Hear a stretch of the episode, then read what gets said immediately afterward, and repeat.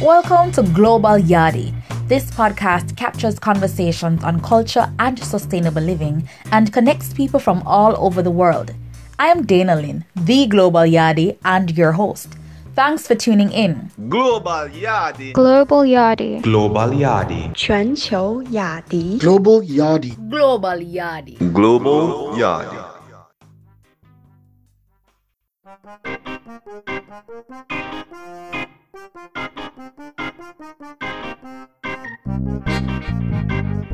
Wagwan Global Yardie Massive. What's going on? I'm Dana Lynn, your host, and today in our guest chair, we have a Nigerian American doctor, Cornell University fellow. He is a husband and a dad, and he is the founder of an organization which now has over 100,000 members, the Team 54 Project, and they're all about climate action operating in, get this, over 169 countries. So we are going to talk to Buje, Dr. Buje Daniel Chidubem about his Yay! Thank you. Yeah, Thank we're you gonna delve into the work introduction. T54 project so that we can gain more insight into what it is like coordinating an organization with a social impact of this magnitude and really driving climate action in more than one country. So much to talk about. Daniel, welcome, welcome to Global Yardie. Yay! Thank you for having me in Global Yardie. Thank you so much. First, first, I, I must tell you that I love your podcast and I like the authenticity of what it's all about. I think this is what young people should start looking up to. It's a different thing from what we always know. You know, dance is good, mm-hmm. choreography is good, but sometimes we you have to have another content, you know, especially at this time in our lives where people are beginning to realize that we're not really doing too well. So Right. we're looking for an alternative. So thank you for uh, a, a podcast like this that gives that extra platform for people, you know, emerging to be able to display to the world. This is the little that we are doing to making the world slightly better. So it's thumbs up for you any day. Yada yada all the way. ah, thank you thank you so much daniel i really appreciate that i mean this it's my podcast but it's about sharing the platform with people like you a lot of people across the world who are doing wonderful things that we don't get to have the conversation. As i had said before you can put it in an instagram caption you can write a blog post but having this extended conversation you know it's very much needed. And it's kind of difficult because you know a lot of podcasts it's about entertainment it's about girl talk it's about women talk and we all need that and there's spaces for that. So it's it's you know a lot of work and and trying to push through having this conversation. So i appreciate you and i appreciate the people who take time out to listen to make this a success now daniel I, I remember I met you around nine months ago. I'm not so good, but let's just say at Yes, you're right. In right, sometime last year, and at the UN Youth Climate Summit, and I was so surprised. We're meeting this Nigerian man for the first time, and he's like, "I saw your poem. I know you. I, you know, and you know, you should do." Make this and you know do more work in climate change and and use this creativity use this platform to do something. And i want to let you know that global yardie part of me doing this your words of encouragement was was part of the fuel which led to me creating this platform because it was actually at that summit where i still felt like small island developing countries, being from the Caribbean, developing nations, people from the African region, I didn't find that according to the reality of the situation and, and what people talk about, we are the most vulnerable when it comes to climate change and in need of climate action. And I felt like the emphasis was just not there. Why didn't we have that center stage and platform? And I said, you know what?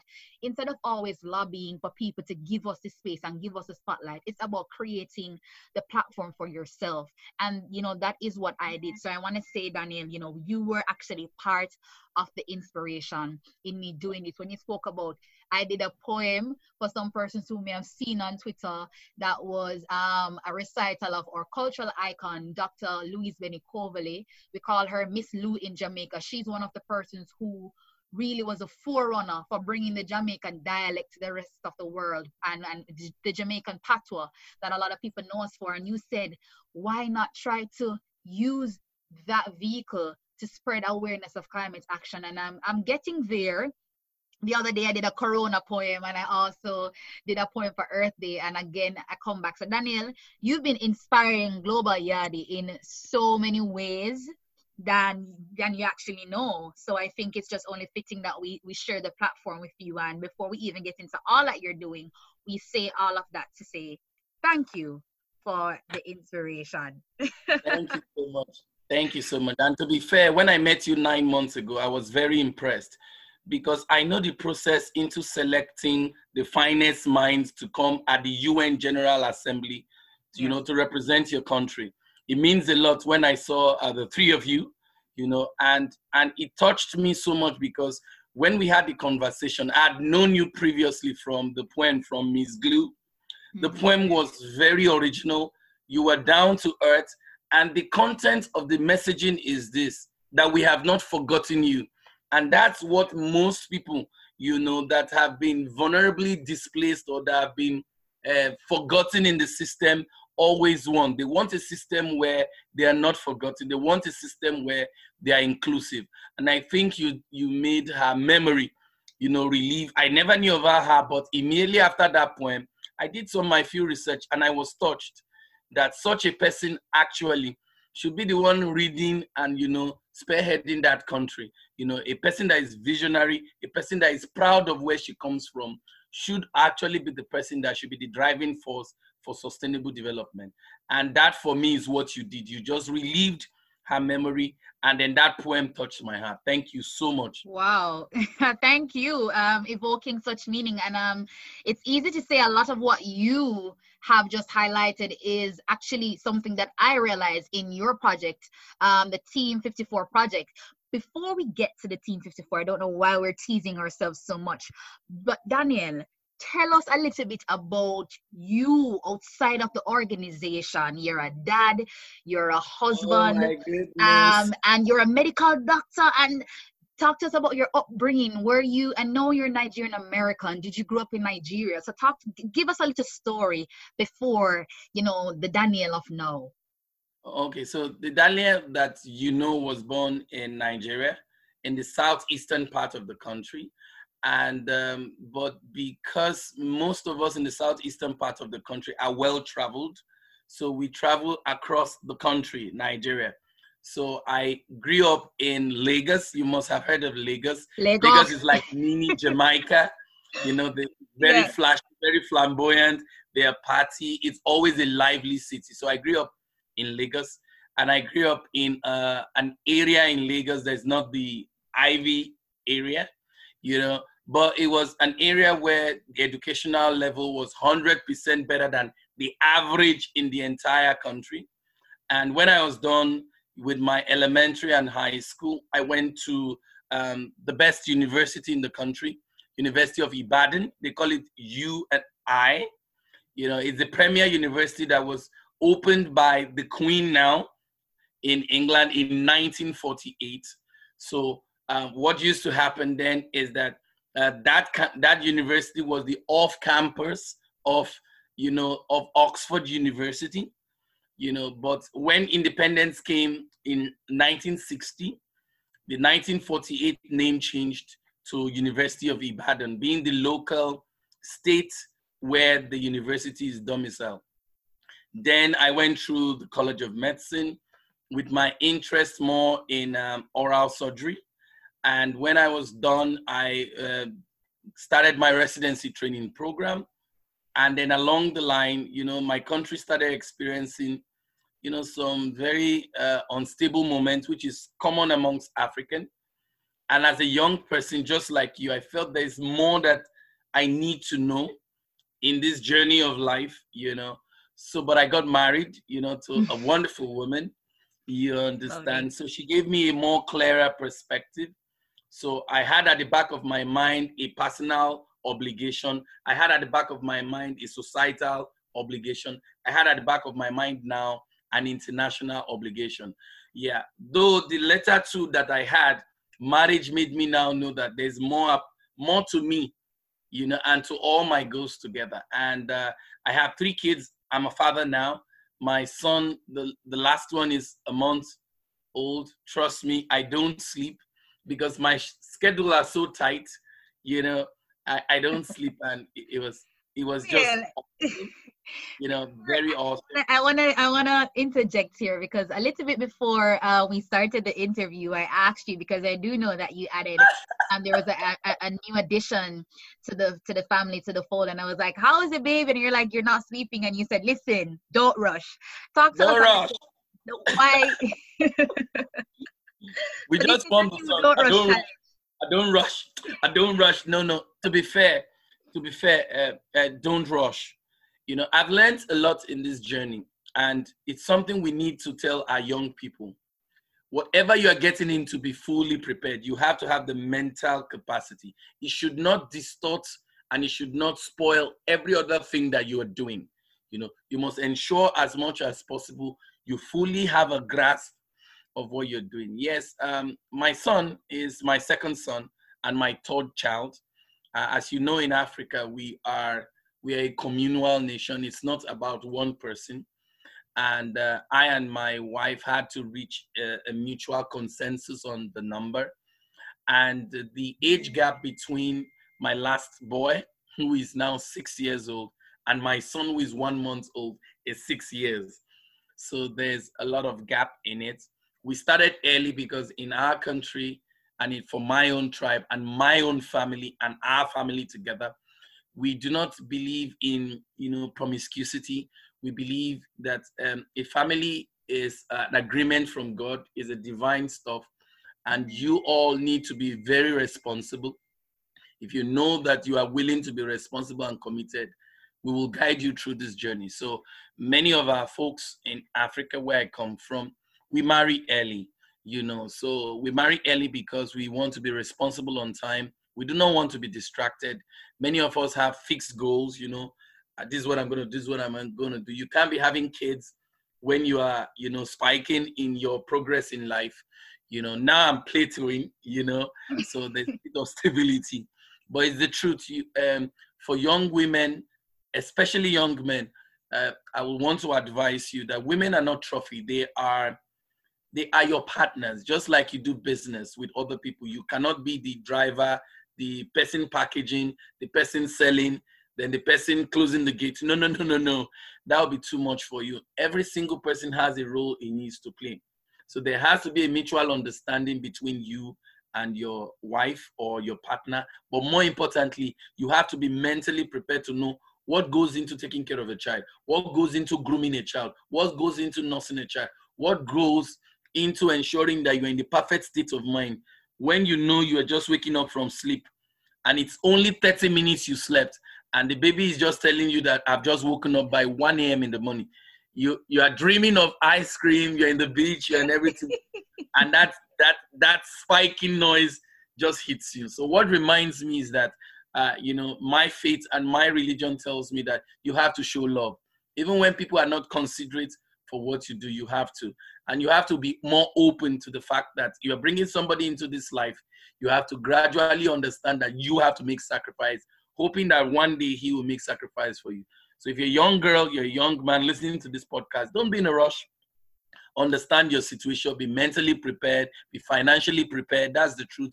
Don't have kids that will become a problem to the system. Do not have, there's no point. Don't deceive yourself. There's no, and moreover, for the first time in a long time, we are beginning to see a discussion with respect to having children you can take proper care of. The system does not have money for them. All the system has is to put them in jail, to give them, get them shot. So why have a child that will take you through nightmare? Why do you have to bury a child? So the most important thing, you must groom your child in such a way that they understand the reality of the times. You must be mentally prepared to hawk them from now to your last breath. That's the truth. Mm. You know, or now, 10, 20 years ago, you let them lose. But Yeah. now you're gonna be that hawkish mama and papa from beginning to the end. If you are, you know you're not cut out for that responsibility, you still want to vibe, you still you are in your carnival mentality. Trust me, you don't groom a child on a carnival mentality. You groom a child on a timeline with total devotion and total sacrifice. I just finished feeding him about two hours ago, and he's napping now. And I know fully well in the next four hours he'll be waking up. I know he's going to wee. I know he's going to poo. His first poo will be little, and the second poo after the first meal will be much. You know, I know fully well that he tries to cough. He's not coughing. He's a stepping stone to a tantrum. You know, so you have to, you have to be mentally prepared. But my wife has really helped me a lot. You know, she's the one that is doing the exclusive breastfeeding. You know, it's a thing for us in Africa.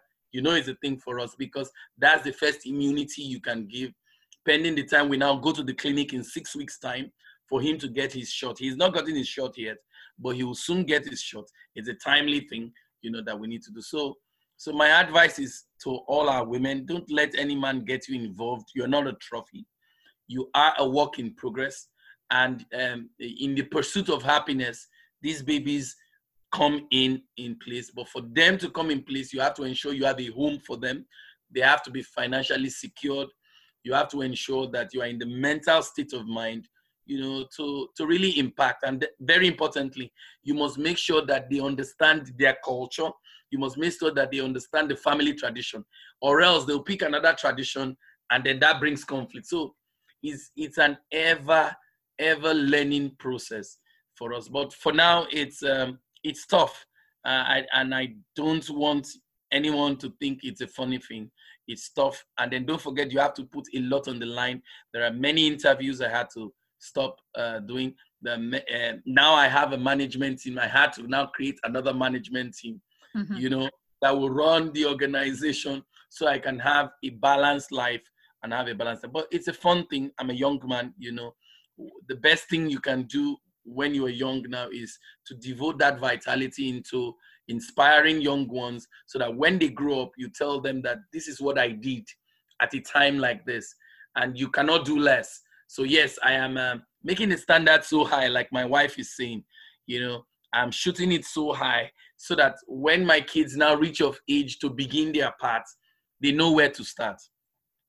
Wow, um, I'm just so lessons on lessons on lessons. I was drinking everything in. I was so engrossed in, in, you know what you were saying. And you touched on so many different elements there about family planning about mental preparation about honoring cultural tradition um, and what it, and what it what goes into creating maintaining and sustaining a family. And there's a surface level for, for for those of us who are looking in you know being on the outside not having that experience. And i i, I think i don't to you said a lot so i don't want to like rehash every single thing right now but i think it was very good insight and how you were actually able to link what it means balancing the family and running the organization that you do because i mean daniel over 100,000 members and you're now operating in 169 countries three years later, this all started in 2017. What inspired yeah. the concept for this project and and talk to us about that and you know how you managed to execute all of this. I know, and and you're very right.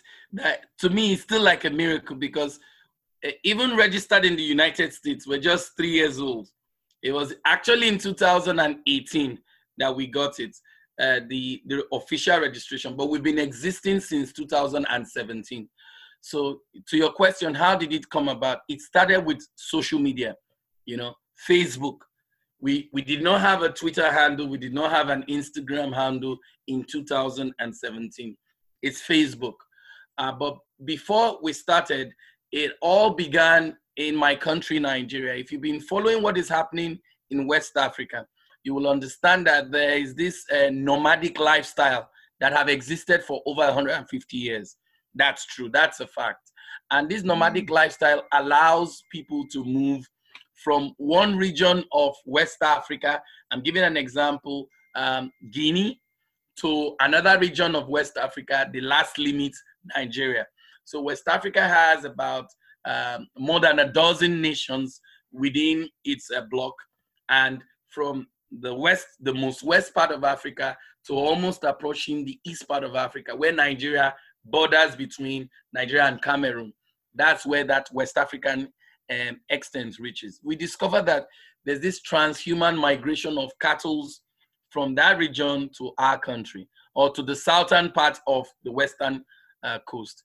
But because Nigeria has a larger mass of land, these uh, headsmen, now called the Fulani, these headsmen move from from uh, for days, 60 to 70 days, until they get to Nigeria because their cattle love the grasses in the savannah. The savannah is the region where these grasses grow, and the cattle also love the, the, the grasses in the rainforest region, which is more southern part of all the West African uh, uh, uh, country. I grew up in the West, in the southern part of the West African coast.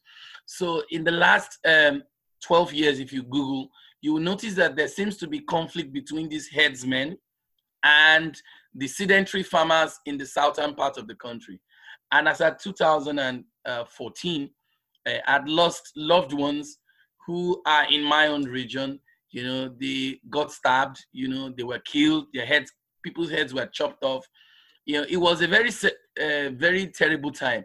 And because in the continent of Africa, people strive on ethnic ethnic uh, sentiments, uh, tribal sentiments, uh, religious sentiment. By sentiment, I mean people try to stoke um, fear and conflicts by you know pitching uh, so, uh, one tribe against another tribe, one ethnic group against an ethnic group. So I didn't understand the message. Why are people all of a sudden start killing people? Why should headsmen be killing other citizens of their country. There has to be something more than that. Is that the value of a human life?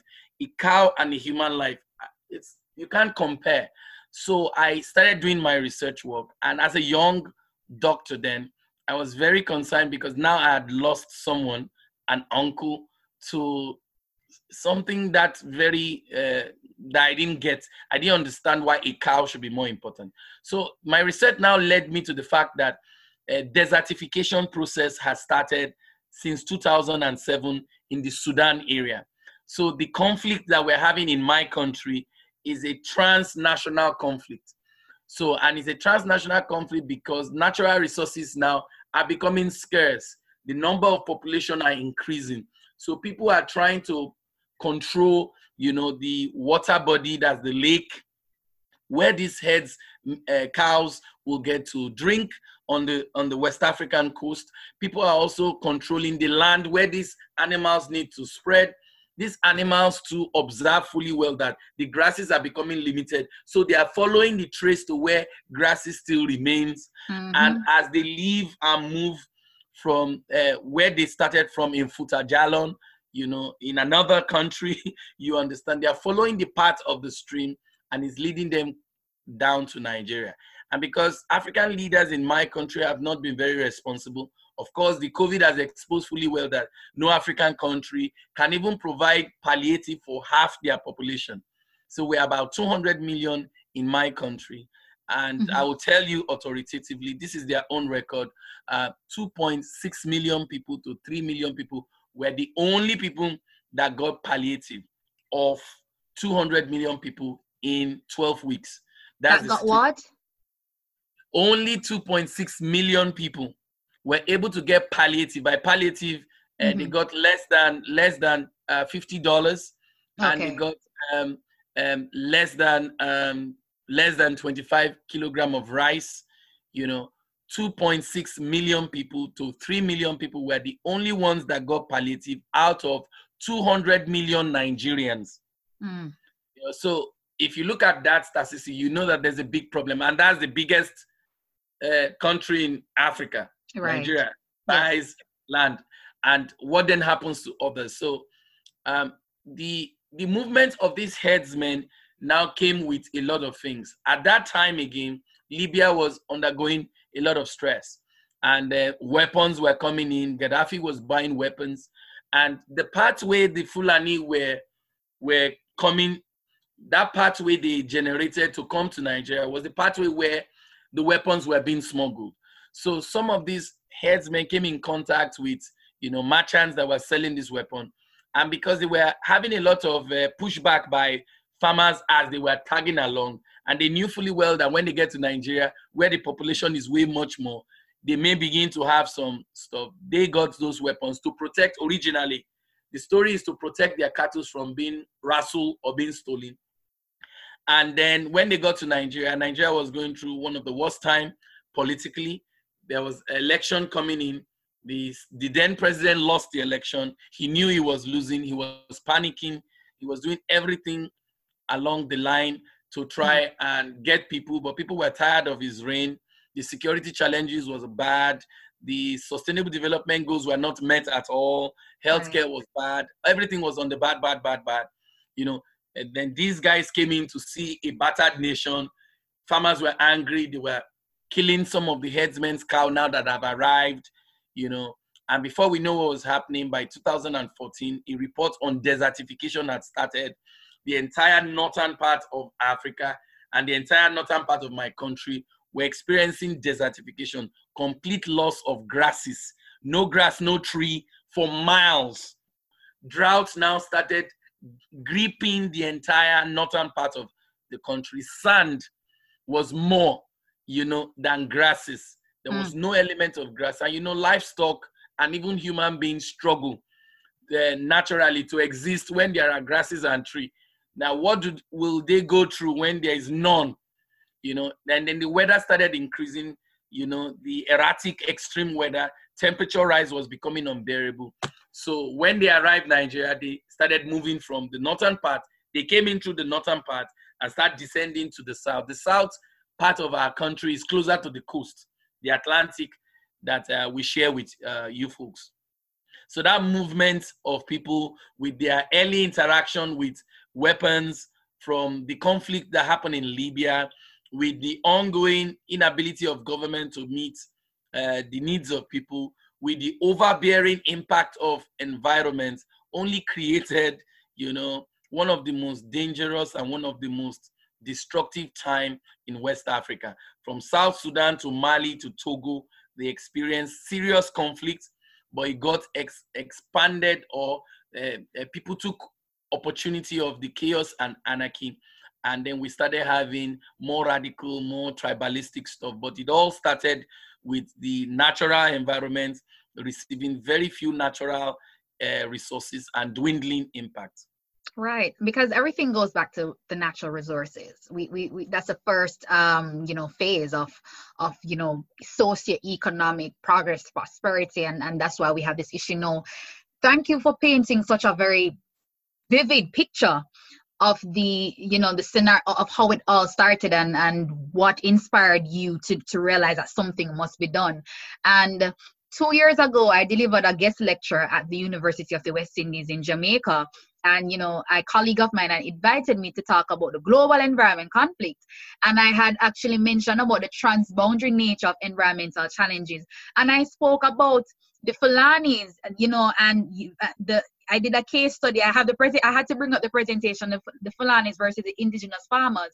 But I'm making the case that I would have shared about that scenario, but meeting somebody from that and, and, and you putting across what is the lived reality is completely a different thing where, you know, we are in this space where reading about things is not just phenomena that you come across online. These are real lives that are yeah. being affected and it yeah. and it has ripple effects throughout not just your community but the country so daniel after you have you know detailed all the, the, the domino effect and, and the gravity of the situation what then was your decision like what did you say you were going to do so my decision it? was that i need to bring to the attention of people that rather than us look at this issue as a political as a, um, the southern people against the northern people, my tribe against the Fulani tribe.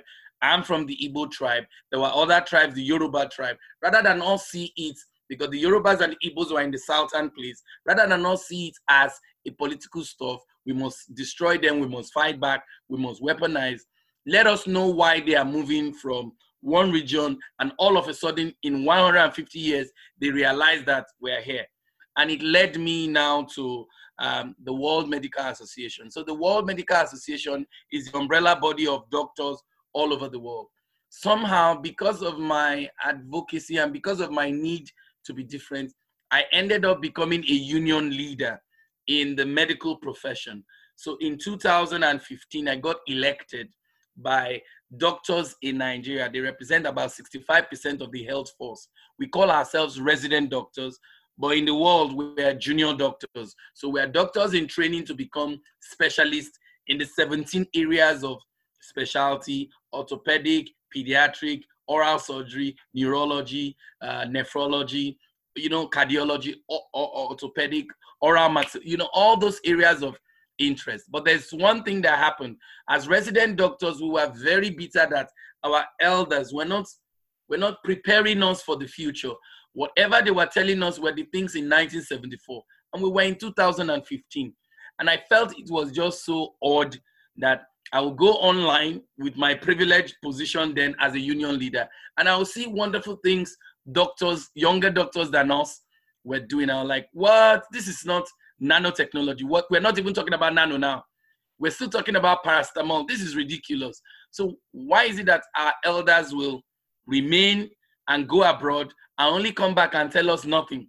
So I got very concerned. I went to the World Medical Association. They supported us. We went for an event in 2015. I won the best um, junior doctor award. You know, uh, where doctors from all over the world will give you a position paper, create a proposal, and then come and present it. You know, I defeated Japan, Germany, United States of America, you know, uh, and then I was given that award. So it was a big boost for me. And then the World Medical Association were very interested. And then I sat down in one of the meetings and they were talking about environmental stuff. They were telling me about the impact of climate change. I was like, oh my goodness. They mentioned the issue of transhumance migration. I remembered immediately that's what's causing the trouble. Yeah. And after that meeting, I decided that I have to set up, you understand, an organization, but I have to start using the things that I know. I never knew what it means to run a non-profit, run a global brand. I didn't know, but I knew that social media then was the in thing. Let us first gather like minds, Mm. you know, uh, and then start creating content. And then we went through Facebook. So I am really very grateful to Facebook.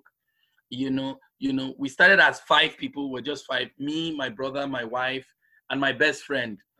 You know, uh, you know, they laughed at it initially. I said, you know, everything that is going to be big always has to start from small thing. And the Cinderella story is always that maid that is never given full recognition, and then her sisters, you know, that are being pampered and everything. And then she grinds, she knows how to cook, she knows how to mop, she's very resilient. And then at the end of the day, you know, she gets to marry the princess. So I painted that story to the five of them. And then somehow I went online again and I got in contact with um, an organization called Climate Reality Project. It's run by His Excellency Albert Gore. We call him Al Gore. Al Gore was the 2009 uh, Nobel Prize Award winner. So he runs this uh, organization called Climate Reality Project. So what they do is they chunk out fellows, you know, and teach them the climate education. And somehow I was lucky to be one of the 1,200 people to be selected, and lucky to be one of the few Africans that were privileged to come over. So I was able to come over to the United States and for more than one week we went through a lot of training in colorado. And um, that me you know more. And then i had a discussion with him. He saw me you know in my full dress. He just said wow i love the way you dressed i said thank you so much sir you know i didn't know he was the one but i saw security people around him i don't know this guy has to be a very important person yes. until when uh, wait a minute why is everybody calling him Al Gore so I started stammering. I would like to talk. Uh, uh, uh, are you are you going say yes, yes, yes? Can I have like a few minutes? They say take the whole day, take the whole day. Please just just, just hold me. I'm here, your son. Take me as your son. He laughed, and he told me that he loved the wisdom and he loved some of the interactions that I have been uh, going on. I've been having on online. That Africa is in their need of people like us. That I need to create more content you know, and I need to localize this message to the peculiarity of our region. Mm. He says he understands that polar bear may not look something like uh, a catchy thing for an African, but his goat, his hen, his farm, you know, and I said yes, that the messaging is the same. It's just we have to look for that commonality and you must domesticate this message. I was touched for nine minutes, eight minutes and 45 seconds. Nine minutes I was there. For two minutes I was still watching him, you know, and my life changed. So that way, I returned back to the World Medical Association.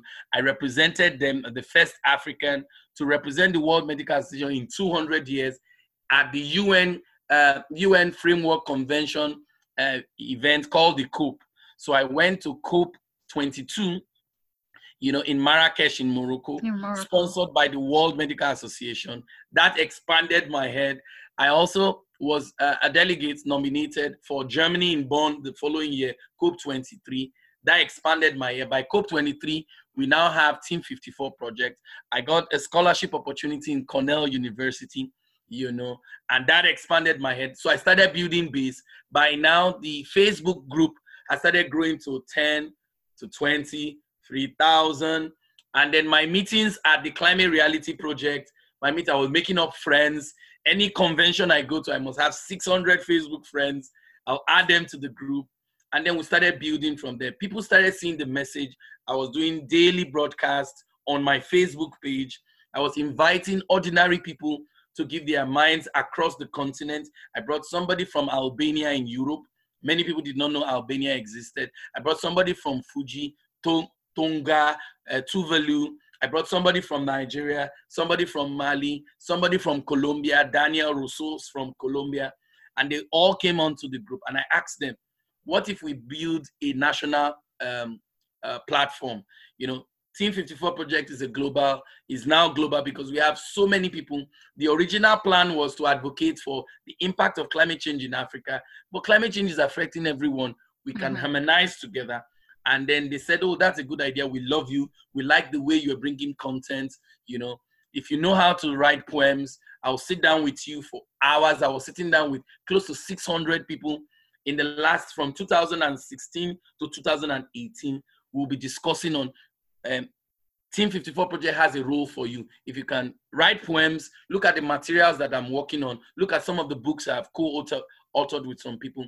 We can get this and we can fine tune. Some people wanted to dance, so we are putting up all those content. You know, wow, what what's this? That's a dance for climate. Wow, I like the melody, and people were just liking it. People say, I want to be part of this. What's this? Right. Oh, that's uh, one of our members in New York. He loves to recite poems you know wow i like the you know the wind and the flow the the, the scorching sun and drought uh, climate evaporation you know i say that's the thing team 54 project is an all-inclusive concept that has something for you as long as you have a passion and a talent i and my team can squeeze out something for you and then that went viral you know and I'm people gonna started follow you up on that. Cause did you see my Earth Day poem? Not the not the Corona poem, the one for Earth Day. Cause that which one one the one you did under the bridge the one you did under the bridge No, so maybe you didn't see the other one that was specifically talking about climate change and climate action. So I'm gonna I'm gonna give it to Team 54 so they could squeeze out something. Um, and no, and and it's no because that's what you wanna. It's it's good that you're saying that because, um, Daniel, not just for me, but I I want to think I'm talking on behalf of other people where when you have this specific content, you want to know that there is a space and a community for it, even though it affects everyone. And the Absolutely. difficulty is that even for me, I like to think of myself as a performer and, you know, have and, and I'm engaging and I'm dynamic, but then sometimes we become very selective about content. It's easy to, to watch the YouTube channel and the conversations. Um, on entertainment on you know on comedy and all of that. But when you have the space for the more serious content you know it's it's always it's always a little bit more like pulling teeth trying to get into the spaces where people have an appreciation and, and digest the message that you're trying to bring. So it's very good not just for me but even for people listening and people just to be aware that there are communities and that there are spaces for the work that you want to do and the art and the kind of creative expression that you want to put out there. So um, I'm very happy to hear about that role. Um, one of the things I wanted to ask you, um, you you'd also painted a very clear picture of of that kind of thing. What are some of the other projects or one other project i know you you team 54 focuses on work not just for climate action or or not specific to environment but you're looking at health security um you know education so if you want to just talk about one other project and and what it has been like um so far Yes, yes, you're absolutely right that um, our platform is a platform that has this all-inclusive stuff. We wanted to be different because that's what got us the UN recognition. You know, you need to also think very well. Why will an organization that has not spent up to two years immediately be recognized by the UN, be invited to the UN General Assembly to speak? You know, it only has to mean that you have done a very big work in mobilizing a lot of people. And the secret, like you said, is people are tired of the, repeating the same thing over and over again and expecting a different outcome. People get bored when they're doing the same thing over and over again. You have to spice up a lot of things. And for me, I feel what we did is tell people that there's a role you can play. Yes, climate change may look like is an is an endless uh, problem that nobody can solve. But imagine if your micro efforts can bring about a macro impact. So all you need to do is whatever you have as a talent, as a skill, as a passion, our team will be able to produce and generate that impact. And that's what we did. So we also looked at what is involved in the environmental movement. Where are the things that people struggle to understand? And one of the things I discovered that people struggle to understand because the languages we use are just too tough or do not suit the peculiarity of the people. So I divided the platform into regions. So we have the African region, we have Asia and Oceania, we have North America, South America, and we have Europe. But I noticed that Europe are very well sensitized, and we have very few members of people from Europe. You know, Europe are better organized. They really understand where their situations are. They are already transitioning even before now. You know, now they are now more robust. They now understand that they have to be quicker. They've even given a ta- target date 2040, 2045. Many European states that you know will not have any fossil fuel driven cars again. You'll be paying tax way more. Electric vehicles are almost taking over the place. So I knew that I needed to get a messaging on this climate change to suit the peculiarity. But you must know the global perspective and you must know the global solutions. And the global solutions are adapt, mitigate. Whatever you're going to do with respect to technology must suit into this two principle strategy. You have to teach people that this thing will not change in a long time. We have to adapt. How do you adapt? If you know fully well you used to go to your market in a very sunny time, it's time for you to know that at the peak of of, of, of, of the of the day, because of rising temperature, don't go. It's going to affect your health. It's not going to mean anything. Then you have to start planting trees. Trees can sequestrate carbon dioxide, reduce the impact of carbon dioxide, catalytic impact on extreme weather, and reduce emission uh, you need to start thinking of multiple cropping system rather than the corn system that clears all the tree and plants only corn, only to be fed to cows that spend so much energy, so much time, so much water are lost just to groom one pound of, of beef. You know, it required a total mental change of mind. So how do I now carry this message to people that do not even understand what attitudinal change is, what growth mindset is, means that I need to first know where the climate change impact affects them. So I was able to find out, like in my country, that the reason why this uh, uh, fight and Boko Haram issue are going on, yes, we have um, irresponsible governance. Yes, we have besetting problems that have existed before we came, but something just escalated to uh, to cause all this. And what has escalated is our dwindling natural resources, our poor way of managing them. What has expanded our problems are climate change. I call it climate disruption, so they don't get confused. I call it extreme weather in Asia. If I'm talking to the Asian audience, you know, I call it uh, our need to take action in North America. So that messaging strategy with my team was able to gather thousands of people. We started opening Facebook Ghana, Facebook Algeria, Facebook Sudan, Facebook uh, um, of all these countries, especially those that we have national, somebody representing our interest on board. And one thing that also uh, attracts people to your brand is this they, their lives needs to progress. So imagine some of our coordinators got selected to come for the UN General Assembly the one from South Sudan, the one from Lesotho, you know, and they get to speak like me, you know, yes. they get to say, no, it's an all inclusive stuff. Everybody has something to bring them. They're like, wow. So people started seeing the results. You know, everyone said, ah, I want to go to the US too. I want to, uh, you know, the guy from Yemen, the guy from Yemen, Malak from Yemen, I want to come here. We're fighting, you know, and we started posting pictures of some of the things we tell them to do, you know, school-based advocacy stuff. Not everybody will be able to go into the field to farm, but you can do simple things, plastic cleanup exercise in your area, Right. just like happened in Somaliland uh, two years ago. She was able to organize plastic stuff. It was I was scared for her. She had to turn her back. She had to turn her back so that she's a woman, so that they don't get to see her face. But she and seven, eight other women were able to take tons of plastic in their own area and also give stuff. I was inspired. And you know, she mentioned my name in Arabic. You know, she has our t-shirts logo, Team 54 project. So people see it and said, Oh my goodness, this is Somaliland. What's going on? You know, and and that's how we were able to grow. We now have Twitter, Instagram, and in short, the magic is this. Once you have a good content and you're able to inspire people, you'll be able to get more content that comes in. And that led me to the power of technology. Technology is the glue that Hmm. helped us expand. So we now have membership in over 170 countries. You know, there are countries I never knew exist. Kiribati. We have an active membership in Kiribati. Yeah, about 34 of them. They are very strong. Uh, Fiji Island, we have solid membership there, you know, and doing well, you understand. And some of what we are doing is inspiring them, you know, to do other things on their own. Like the Fiji guy, the guy representing us in Fiji, Josvata. Josvata is representing, you know, the Commonwealth Youth uh, CWN, the Commonwealth Youth Council. He's there, is the country representative on the board. And part of what he drives is the environmental stuff. He tags us everything, and we're always proud of him. So we also were an educational hub. So beautiful piece that were not too much of the technical.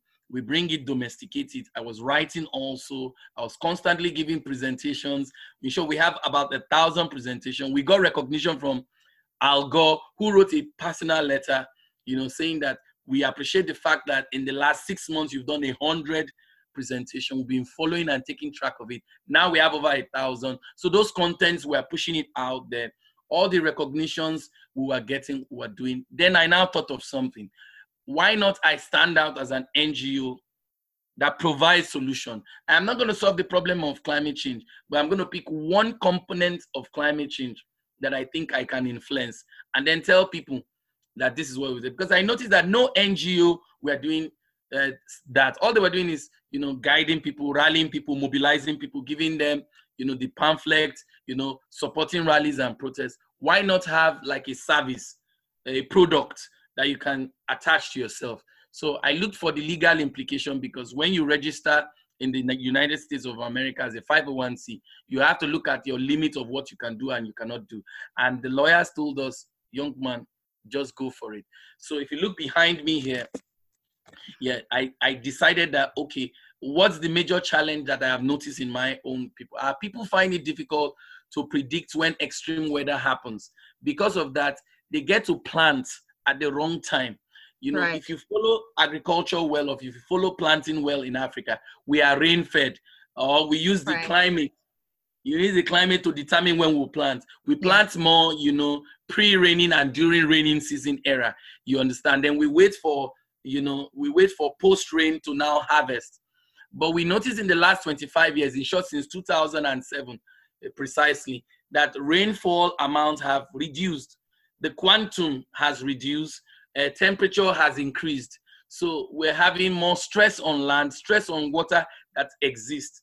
In short, Lake Chad lost Lake Chad lost um, 70% of its water mass in just 12 years. Hmm. That's the truth. And the graphs were just so bad. And Lake Chad, you know, uh, uh, is the final port for many of all those rivers that have tributaries from Nile to Fouta Djallon, the hill of Fouta Djallon, where most of the water that feeds the entire West Africa comes in. So I felt that is there a way, after my research, is there a way we can be able to have an app, a phone like this, that can help farmers? You know, because most farmers have this phone. Is how do they use it to their own that can help them be able to say in the next two, three months, there's going to be drought. The temperature will be so much, rain will not be so much. Rather than you plant a crop that is rain fed, why not look for the, the drought resistant crop, which exists? So many of them will say, which one is drought resistant crop? You know, the crop that will require very little amount of water, but the yield. So Right. they needed to know that, and that app will also educate them. The app will also help tourists coming into extreme weather area to say, "Oh, I'm going to I'm going to Kiribati in seven months' time." You go on the app and see whether there's any likely extreme weather, tsunami, hurricane, typhoon, you know, in that area, and then it tells you yes. You say, "Okay, no, I don't want to plan now. I'll plan later." So I felt there has to be a way the app a land-based digital information can alert people just like amber alert you guys get when a car is stolen This car is stolen. I had Amber Alert. yes when when when a car is stolen when a child has been kidnapped you know you you avoid such area or when there's active shooting going on somewhere you know you avoid that such area so you are not part of it. So i felt that i can have an app and that's the app we call the rep climb. So the rep climb is called reporting climate. So it's built to be uh, an interface. It's supposed to be an ai kind of thing. You click on it you see our logo on on rep climb on it. It tells you you're welcome. It picks your gps automatically. Gps has already been done. I don't need to reinvent the wheel there. It picks your gps coordinates in real time and then tells you uh, where you are tells you what climate is all about you, there's a place for it and then when you go into the area of extreme weather or what you want to do 10 5 days uh, climate report it gives you uh, an access to that you know and the idea resonated well. I said okay what if i pitch this idea in a competition and somehow a swedish based organization we don't have time? They're the ones that manage greta the early stage of greta nobody knew greta but they were the ones you know that had the photos and pictures of her standing out in 2018 so they were about to organize an uh, Earth Day event of 2018, and they asked me, uh, 2019, sorry, they asked me, would you love to pitch this idea? We've seen your idea, you submitted it. We think it was good. I laughed. I like, what? I said, yes, yes, yes, because there's a role for you and your project being visible. If people do not see you doing something, they say you are doing nothing. And that's some of the challenges that governments have because people can't see tangible things you are doing on ground.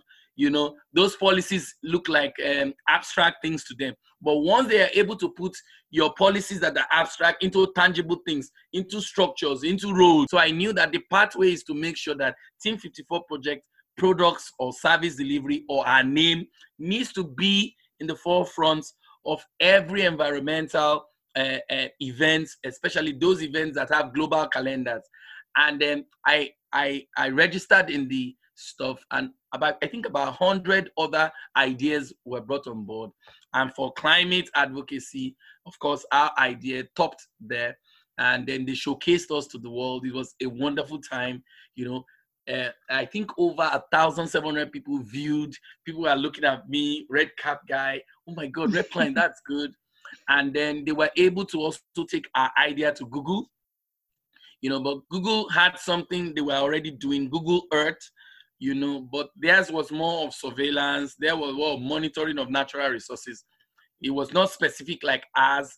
Ours had, um, we will teach you, we will know where you are, we can guide you when there's a flooding plane, because with our app, when there's flooding, it tells you the highest points. You do know that the physics of flooding is never be in the low lying plains because water always finds its level.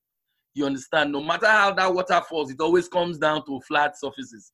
So it is you have to be on a higher point than the flood water for you to be safe. If you're on that same level where that flood water needs to go and reserve in, you know, you're gonna get drowned, you're gonna get washed away. So you always have to look for a higher level. So our app, the idea and the mentality of the app to also help guide you during disaster risk management time. You know, before your government tries to tell you where to go to, you already know the highest point you need to do. And those that have the app, if it's still your phone mobile is still functioning, you're able to triangulate the last point where there is just to make sure that you're able to adapt to, uh, you know, in real time to what is going on. Pending the time, government now look for mitigation strategies, reducing carbon dioxide emission, taxing uh, organizations that are creating that stuff, uh, looking at renewable energy and expanding that framework of clean form of energy and inspiring young people to do that. So Rep Climb won uh, in 2019. It boosted us. Journalists started calling more visibility. I think I had about a hundred interviews with so many Wow. organizations within US in Europe mainly. They were showcasing us, and then I got involved with a UN Global uh, Department of Global Communication. There's an African lady there. She's a mentor for many of us here in the US. Her name is Miss Hawa Diallo. She's from Sierra Leone. She somehow spotted what we were doing, you know, was always seeing us on social media and just said, I need to know who this guy is. I know the area of sustainable development goal he's very focused on. And she was surprised that I was carrying many caps. You know, I have a health background. Uh, I'm a climate change advocate. Uh, I'm a scholar in Cornell University in New York, upstate New York. I co-wrote some book with Professor Marianne Krasny, you know, one of the leading climate educationists in the uh, New York area. You know, it was like, there's no end to this guy, and he's visible. He knows how to engage on social media. He's inspiring people. Look at his story about the girl from Gambia. He inspired this girl to take poem very serious. The British Society for Poem invited her for an internship position. She used to be our coordinator in Gambia. You know, her parents that used to laugh at her and says that uh, poem can do you nothing. Called me up and say, young man, we thought you were trying to chike her, but we can't believe that someone like you can inspire a girl like that. Just poem took her to UK when she should be a doctor and things like that. And I explained to them that you see the world has changed. The world is always ready for ideas and concepts. You know, uh, yes, it's good to be a doctor, it's good to be a lawyer, it's good to be all those things. But if you cannot use it for the benefit of mankind, for the benefit of people you share common values with, uh, there's this emptiness. That pursuit of happiness will not be confirmed. And you know, when I say things like that, they say, "Oh my God, you're so wise." Oh my God, and you know, I, and I was happy. The testimonies I started posting them on social media, on Right. Facebook, and people can say, "I know this girl." Oh, it was Daniel. You know, people started bringing ideas to me. You know, we started start. I have like 60 other groups, you know, outside us that share all we do on Facebook, and you know, that's what got us um, um, um, um, smoking. And then just to uh, confirm what I was saying, you know, the UN Office of Outer Space, you know, we're also looking for a competition they needed to do. The Secretary General had given sweeping instruction to all the thousands of agencies. That sustainable development goal look at how your organization can be able to feed into the sustainable development goals. Engage young people. And then my team of three myself my wife and uh, one of my directors you know we sat down and said let's look at rep climb. Is there any way we can expand on rep climb? Are there technologies that are way more sensitive than digital based technology which rep climb was originally meant to be. So i discovered in my connection with the un because i had a un pass i was given a un pass un id i could access the library. And then i stumbled over um, space geospatial information space-based information. I was like what? Just nine countries in 1978 nine countries in the last 50 years are the ones that saw the future before me and you saw the future. No no no no no. I took the library i took the book to the librarian and then he asked me who are you? Are you into space-based stuff? I said no i'm a non-space actor. He said what? And i said i have some ideas. I told him the ideas. He looked at me you know. He said okay Yeah. come back later. I guess they did the research. And then they told me that the un office of outer space affairs is the umbrella body in the un that monitors anything that leaves earth to space. So even if north korea is going to shoot any missile any kind of projectile that leaves the atmospheric level it is registered in the un office of Outer space they cannot stop you but they know what comes in what goes out they work hand in hand with nasa they work hand in hand with the international astronautical congress and things like that so they, someone gave me the flyer, you know, in the library and said, "See, you have this good idea. Can you put this rep climb in the context of space and then pitch Ah. for the idea?" And I did you made that. space climb. Yes, space climb. So I just changed it from rep climb to you know space. They're the same thing. It's just that space climb is satellite guided information, you know, that is relayed back on a module here on Earth that now relays back to everything. So do what, who does that help or what does that help making us for space climb? Beautiful. Now, because digital place connection are under atmospheric pressure, what it means under atmospheric impact, what it means is when it rains, it rains here. It doesn't rain in space. Have you ever heard it rains in space? You I don't even know what happens in space. I'm just, yeah, I'm just kidding. remember what happens in Jamaica? You're watching a, a, a, a football match in Yeah. Kingston, and then when they start to rain, say, "Oh no, the network signal! Oh my God, signal Yes. is bad!" You know, and all those stuff in space. Space-based technology do not have such things. It reports in real time. You understand? All those atmospheric impact are cut off, you know, from the stream of the data that it gets to you on ground. The problem now is you have to have a receiving port on land that Right. accepts satellite-based stuff, and that's why you see satellite phones are well encrypted. Not very many of us have it, but are very reliable. Now, what inspired me with that is that something happened in Malawi uh, last year. I don't know if you remember a cyclone, cyclone that was the equivalent of grade two hurricane. It happened in Malawi, and thousands of people died in their sleep from the autopsy. They didn't see it coming. All they needed was an amber alert to tell them that a quantum of water with wild wind and all these things coming your way. Seek high ground or move away from this place. Many of them died in their sleep. Some were hanging on the roof for three days. In short, it was so bad. The only thing that saved Mozambique was a satellite phone, all land based technology, mast, everything was devastated.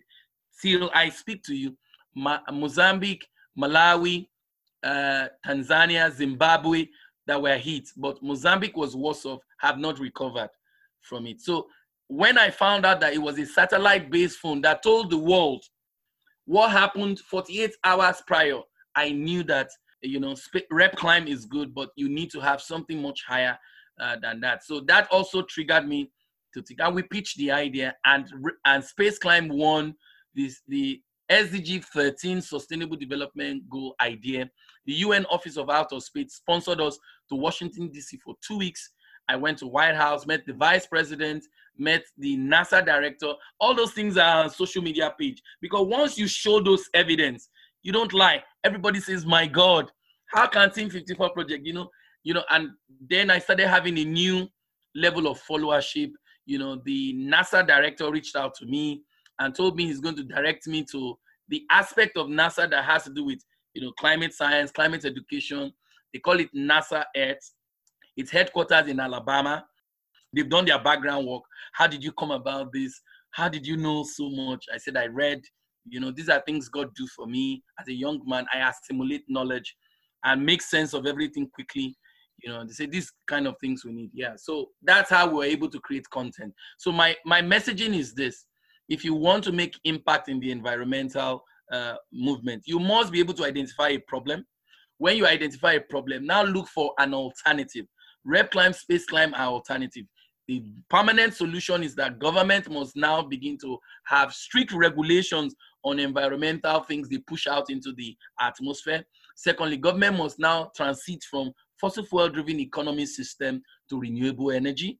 But in the interim, because it's a transition phase, these are the things we need to do. We must be addressing the impacts of climate change in agriculture, food security, in health, like we have it in the COVID. It has an element of, you know, of the environmental degradations and cutting of trees, you know, that made animals that usually stay in forest to move into human population area. The contact of human population area with wild animals that are reservoirs for this coronavirus, be it Right. cats, bats, and all those stuff. that's very impressive especially what you have done with with rep climb and space climb and it's showing that we got to add clearly scientists to your hat and one of the important things i want to underscore as you mentioned you were a non-space actor. So when we talk about how you mentioned about needing to find solutions to impacts and that also shows people that if you care about a problem and you want to devise a solution once you become investment invested in doing the relevant research talking to people who work in the space and then you know put putting your solution on the table then you can make something happen. So we need to, to to slowly let go of the notion that i need to be an engineer for 20 years. I need to be working. Exactly. um i mean not, not that it isn't important. It's all about how It you is. see the balance and just That's true. understand that there is space at the table for you once you decide you want to make a difference. We're winding down though daniel. Um so um I want you to talk about quickly uh, the the whole aspect of social entrepreneurship for for team for for Team 54 project because we Yes. we understand from what you shared about having a global community and people working in different countries. How is it um like mobilizing funding? Do you need funding for these sort of initiatives? Uh, Because I think even other social entrepreneurs climate advocates are people who want to do things um activities in their in their respective spaces it's always a challenge this pitch for funding and attracting investment to to you know get your initiative to the next level Yes, thank you. So as we conclude, um, one of the important things that um, drives ideas and projects is funding. You are absolutely right. So what we did, I and my team sat down to look at the peculiarities in the region. What are the likely projects that would need to be funded? Yes, so Rep Climb and Space Climb is US based, technology based, but we know in Africa, I'm giving an example, technology is not like in the 100% uh, region you know, and it's not uh, widely expansive. However, agricultural practices are universal in every African nation. There's no nation in every African nation that do not have some form of agricultural practice. Right. So I and my team sat down. How can we be able to to push this message on on course to our would-be donors to see need to invest in uh, solutions that can help the African context or vulnerable community to that we saw similarity in the agricultural pattern. And what we found out from our research is permaculture. Permaculture has a lot of names, regenerative agriculture, smart eco agriculture, you Right. know, but we felt that permaculture is a more umbrella body for us in context because it marries the need for you not to waste anything on your on your farm site. It Right. marries the need to integrate uh, uh, renewable energy. It marries the need to to teach people so that people learn that there are smarter ways of engaging agriculture. More importantly, it marries the need to incorporate entrepreneurial mentality rather than Right. Subsistence. Subsistence is I want to feed myself and my family. That's not how to be sustainable in the long run. When Mhm. that runs out, you go begging again. But if you have the entrepreneurial mindset, a mindset that takes your talent and your skills, whatever you are doing, expands upon it and helps you be able to project into the future so that you can have something for yourself, something to sell for people to return that initial capital that has allowed you to enter there. So the permaculture is the natural policy Mhm. that nature can uh, be able to come on board to integrate with our technology. And then I felt we can be able to teach that to people. So Team 54 project will support every other movement, but now we are now focused on that permaculture driven stuff with the view of integrating some of all the things I have told you, renewable energy, Right. all those So how you do you get funding to to to to have these things possible? So our fundings, our fundings now come from four major places. For now, uh, my family have been very supportive of, of of my brand, and some of our inner circles of friends. You know, our Right. management team, the volunteer. You know, all the all the over fifty to sixty country coordinators are volunteer on their own Okay. level. My management teams volunteer. Though we are now in the uh, position of now looking to pay one person uh, and then we have partners that have been working with us for the last three years. Let me give you an example. UNICEF, UNICEF are eager to work with us. So we are drafting out some proposals now. But for the COVID that has disrupted that, UNICEF sponsored me to a World Bank event, you know, in 2019, where I pitched some of these ideas. So they are willing to support our, our project. Um, a Canadian-based organization. There are many other organizations that are doing family and friends, and our members they volunteer their own time, and some Okay. state and some country governments. So Right. during the UN General Assembly, I was able to meet nine youth ministers. You know, we're working with Liberian government, the youth ministry. You know, and then those people too are there. I'm working with some state governments in my, my own country, local governments in my own country. You know, they've reached out to us. So those are some of the things that are helping us be able to push this. And then many other Alaska-based organization, ARC, you know, the, the organization Act is working with us, you know, to create a business model for five years, you know, on how to help all these people, you know, scale up, you know, if they want to do uh, this stuff on a normal level. But the point is, yes, funding is required. And that's why we're advocating for government to create platforms to help young people. Young people have lots of ideas. This is not just me. It's because me and you are visible. We're the privileged people, you know, that can sit down with uh, France president, take a picture with him, share your ideas with him, Mm-hmm. sit down with the Secretary General, sit down with other executive members of the UN staff. Not every young person will have this opportunity. So, what I Sure. think we should now do in moving forward, for some of us that get called to the table, rather than complain and point a finger, there's a role to point a finger and call out your leaders. But what is more important is the action we take for climate solution. You can go on the streets and you can protest all you want, but what will need to be done is planting those trees what we need to be done is practicing smarter way of agriculture. What we need to be done is planting trees, designing technologies that can sequestrate carbon dioxide from the atmosphere. Those are the things that have more sweeping impact. Yes, call out your leaders. We support that people shout out, but when you return back to your houses, start planting the trees, do away with plastic, start transiting from you know um, from inorganic uh, agricultural practice to more organic agricultural practice. That's the way forward. So uh, our model now is an all-encompassing uh, system that integrates smarter technological practice with smart eco agricultural principles, with good governance from the government regulation, buying into the idea, and now gluing all this to create opportunities, you know, for young people. For now, we are focusing on vulnerable communities in Africa and all those stuff. So in the next one or two years, uh, this my master plan of permaculture and our template to come out, we hope to get sponsorship yeah, and business model. But that's the way forward. You must be able to go to that table with something in your hand. You must be able to go to that table with something to say when given opportunity to speak. You must be able to dissect and know your audience. You must be able to get your ideas out there. Staying back, nobody's gonna come. Nobody's gonna come and clap your hand. You're not Queen Elizabeth. You're not Prince Charles. You understand? You have to go out there. They call it hustle in Jamaica. You know, they call it uh, Yeah. runs in Nigeria. You have to go out there and tell people that you are part of this stake called humankind and you just want to contribute your little best to making the world slightly better. I'm not here to solve all the problems.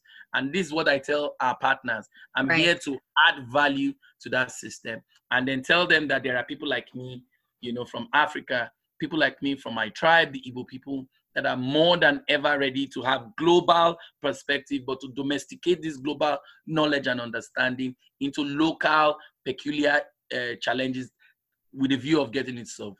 Wow, very impressive, Daniel. Um, thank you so much for sharing and providing so much exposure to the work that you're doing, to who you Yeah, are, the many hats that you wear. um, and, and I love, of course, I'm embracing the whole global yardie um thing. Um, I hear you a while ago, yeah, man. You, you see, like we Jamaicans need to go out more, and um, I want to have other, you know, people from on the show to to have that kind of cultural exchange because we love that kind of injection as well.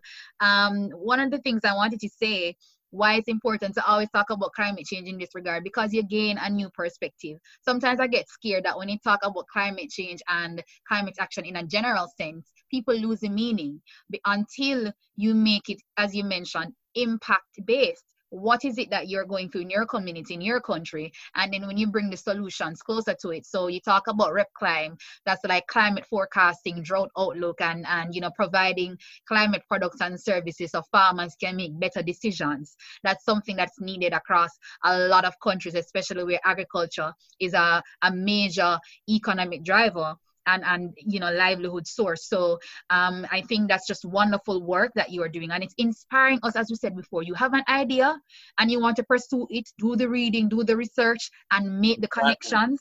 And Exactly. you know, it, that's all that needs to happen. Before we leave, Daniel, we will be including the website information for Team 54.